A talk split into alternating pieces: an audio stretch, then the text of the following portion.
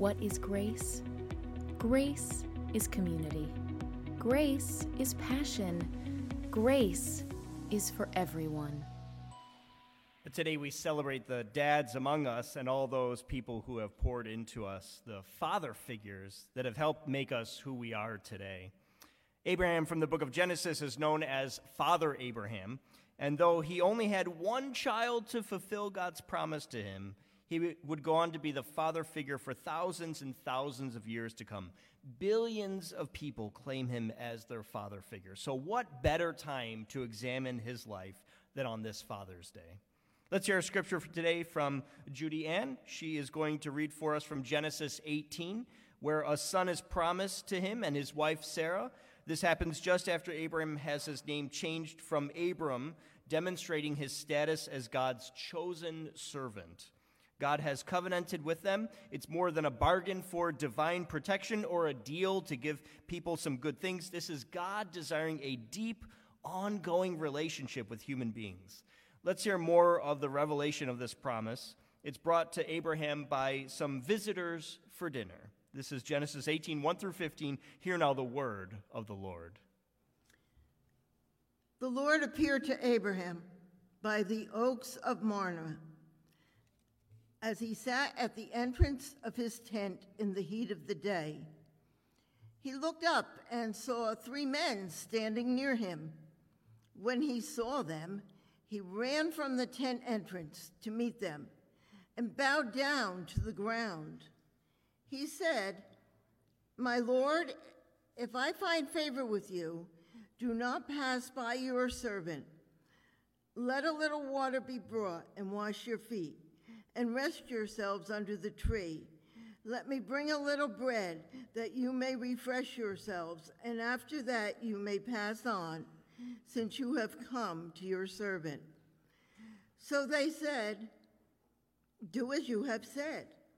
And Abraham hastened into the tent to Sarah and said, Make ready quickly three measures of choice flour, knead it, and make cakes.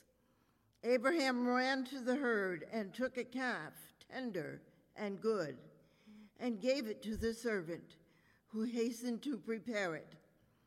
And then he took curds and milk and the calf that he had prepared and set it before them.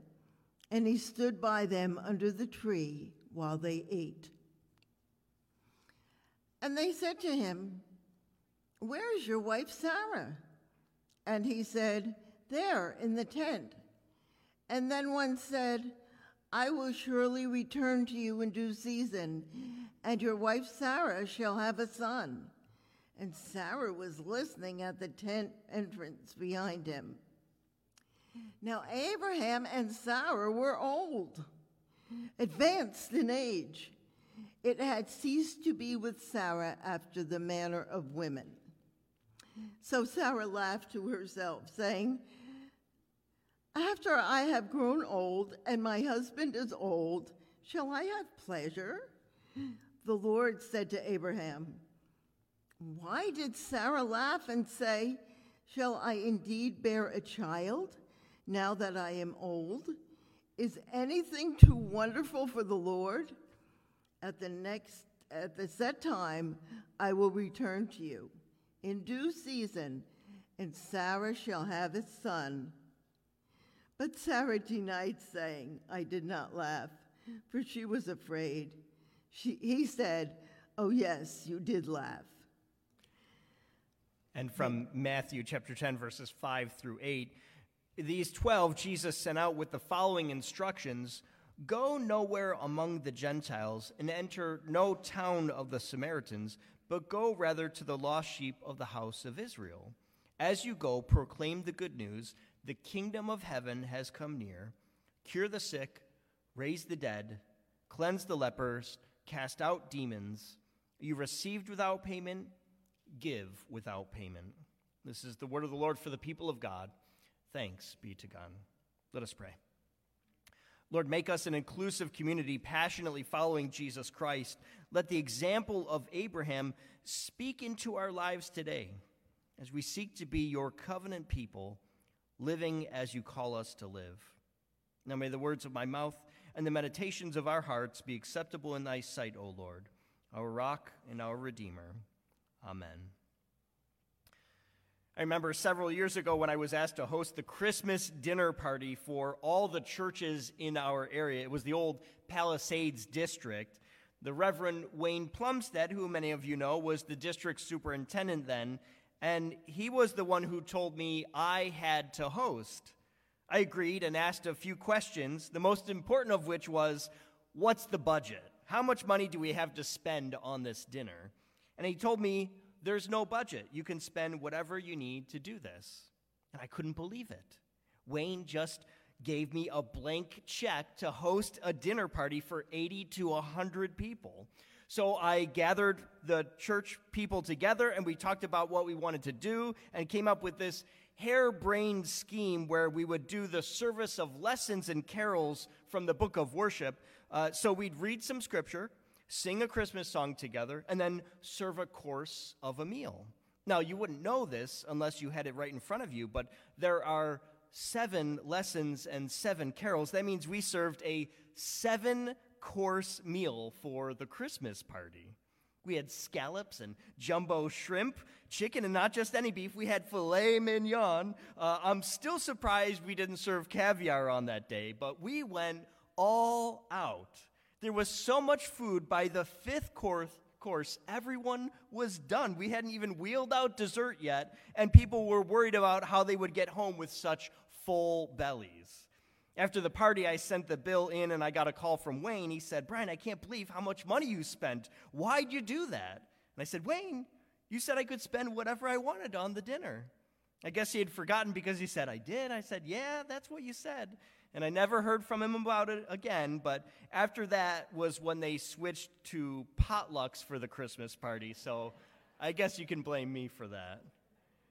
As I think back on that time, I can see how easy it is to host someone when you are spending someone else's money in someone else's building.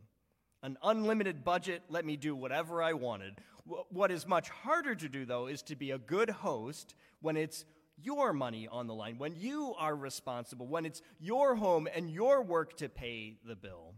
Now, compare that to Kelly, who always hated all the work she had to do before a dinner party. She would spend the day cleaning the house, getting the kids to pick up their toys, and take care of the mess they made in the bathroom. Picking the right food was always a problem, too. Do you, do, you, do you make the meal that was tried and true, that you knew you could make well, even though it's not really what you want to do? Or do you pick something fun and unique that might wind up a total disaster? With all the anxieties surrounding dinner parties, she found herself just not inviting people over. It was too much work, too much stress, and in the end, not the kind of fun she wanted to have with her friends. That is, until her friend had moved away and then returned a few years later. This friend had moved to Canada where everyone just showed up and would stay for dinner. Folks were laid back about it. They didn't clean up, they didn't scurry around to make everything perfect. They just had friends over and offered for them to stay for dinner to eat whatever was being served that evening. Nice, simple, easy. When Kelly heard about this radical form of hospitality from her friend, they gave it a name. They called it the terrible dinner party. And because there were no rules to follow, it meant they could get together more often and, and have dinners. That's not a bad trade off, is it? So, what should it look like then if we are going to host someone? What does real hospitality look like? Is it extravagant, over the top, spending a lot of money? Or is it really about the people and getting together just as you are? It's a good thing we have Father Abraham to show us what hosting ought to look like. In Genesis 18, Abraham is right at the entrance of his tent. It's hot outside, so people would take a break midday where they could both be in the shade of the tent and get a little bit of a breeze coming through. Typically, people in that time and place would take a siesta, an afternoon nap, because it was too hot to work during that time. That reminds me very much of uh, my, my father. We would watch football with my dad when I was a kid. He'd be standing up and shouting at the TV, cheering his team on. Then halftime would come, and it was like the game was over. We'd eat too much food, and then he'd be snoring through the last half of the game. Sunday was always this church football, and then the afternoon nap halfway through the game, right? With Abraham, we get a, a, a, sense here that he was maybe nodding off like my dad because suddenly there are three men near him. He doesn't know them. He can't tell if they are friend or foe, but they have just appeared before him. It's almost as if he's startled by this. Now, look what happens. The first thing he does is run up to them and bow down to them. He is showing deep respect for these visitors. He practically begs them to stay and eat dinner with him. Then he gets water to, to drink, washes their feet, gives them shade to rest. He is doing everything he can to treat them right, essentially saying, It is my pleasure you have come here. You have made my day. This is totally over the top. Next, he offers a bit of food and then over delivers. He runs to make bread. Our translation says three measures of bread, which makes it sound like maybe three loaves or something. That'd be great, but what he actually makes is 20 quarts of flour. That's 22 pounds of bread. It's enough to feed an army. Then he runs to make the standard side dishes, then runs again to have a, a bowl killed and cooked. This is the best thing he has to offer for food, and he gives it away freely.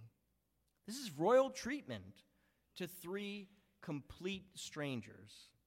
After everything is ready, all is prepared, he serves it to these guests and patiently waits in the background like a good host to let them enjoy the lavish banquet he has prepared.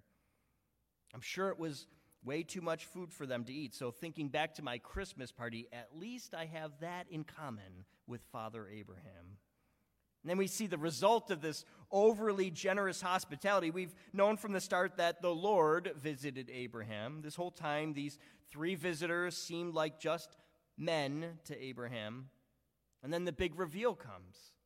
It's subtle at first. One of the men says, Where is your wife Sarah? He knows Abraham's wife's name. That's interesting. Then he says, Sarah will have a baby. She's, she's very old at this point. She says she is literally worn out. She can't have a baby. So she laughs to herself. And though this visitor can't see her, he knows she laughed. Then he declares it again You will have a child by this time next year. Abraham's generous hospitality has led to the promise of a child. That's a big deal in ancient times. To not have a child meant you had no one to pass your land onto or your possessions to. There was even plenty of public shame associated with it, so this declaration would have been incredibly good news for Abraham and Sarah. The next couple of chapters talk about a, a, pretty famous story, Sodom and Gomorrah, and how these cities were destroyed by God people posit all kinds of reasons why God chose to destroy these cities, but the real reason, the biblical reason for it, is right here. Abraham was hospitable, so he was blessed. The people of those cities were evil and did not offer hospitality, but harm to visitors, so they were destroyed. It's almost as if God is holding up a mirror to these two groups one to Abraham, saying, Look what happens when you offer your very best to strangers. You entertain angels and, and the Lord Himself when you welcome in visitors. The other mirror, though, is held up to those who are like Sodom, bringing violence against others. You will be ruined with a life like that. No good comes from treating strangers poorly. One of the qualities I always admire in men, especially in fathers, is when they can make someone feel at ease, welcomed in their home or out at an event. Fathers can have such a profound impact on how people feel about whether they belong or not, whether they are welcomed in. I think of Joe as, as one of those guys. He's here today with us. The way he walks into a room with his flip flops and can crack a joke about the ineptitude of state government is on point. We had a brief service for Tom Kemper this week to do his interment, and Joe just has a way of putting people at ease, even at a memorial like that. It's hospitality for all, just like Abraham would have done. There are lots of different ways to show hospitality to people. Some say to invite someone over for a meal, whether your house is clean or not. Just make the connection. You can give someone flowers or a gift, send a text encouraging someone, or a note in the mail that says, You care. It doesn't take much to signal to someone that you are hospitable, that you are friendly toward not just your friends, but even strangers. When you care about people like Abraham did, even strangers get the royal treatment. Last week, I happened across a lesson that was a good reminder of what real hospitality looks like. Often we think of caring for others means we try and cheer them up, we try and make them laugh or feel included. But that's not always what's most helpful, especially when someone is grieving. Over the years, I've seen people try and force this on people who are hurting, and it is so painful to watch. They want to make someone feel better by cheering them up or telling them to be happy or trying to help them move on, and it just doesn't work.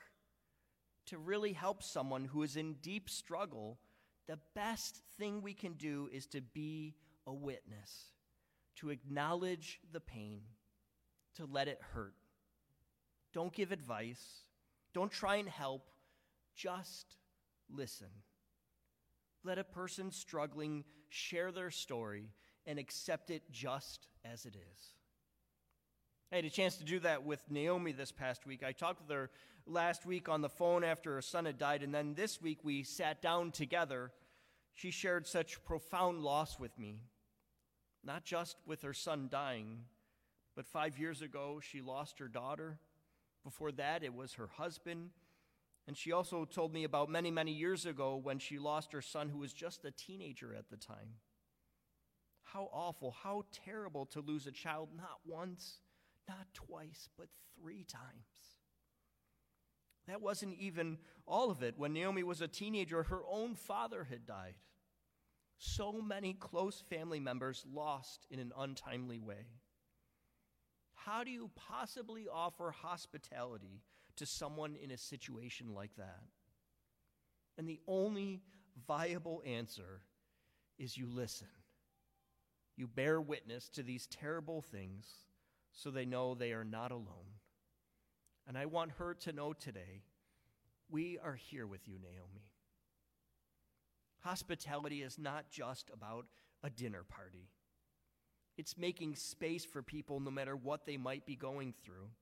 It is blessing people no matter where they are in the journey of life. For Abraham, he welcomed some strangers that turned out to be angels, and the Lord declared that the impossible would suddenly be possible. He would have a son even in old age. With Jesus, he sent out his disciples and told them to proclaim the good news. You received without payment, now give without payment. When people welcome them into their homes, they receive the disciples of Jesus Christ himself. Who knows who you might welcome with dinner, with some kind words, with a listening ear? Maybe it will be a brother or sister in Christ. Maybe it will be a new best friend. Or maybe it will be the Lord Himself taking on an unexpected disguise.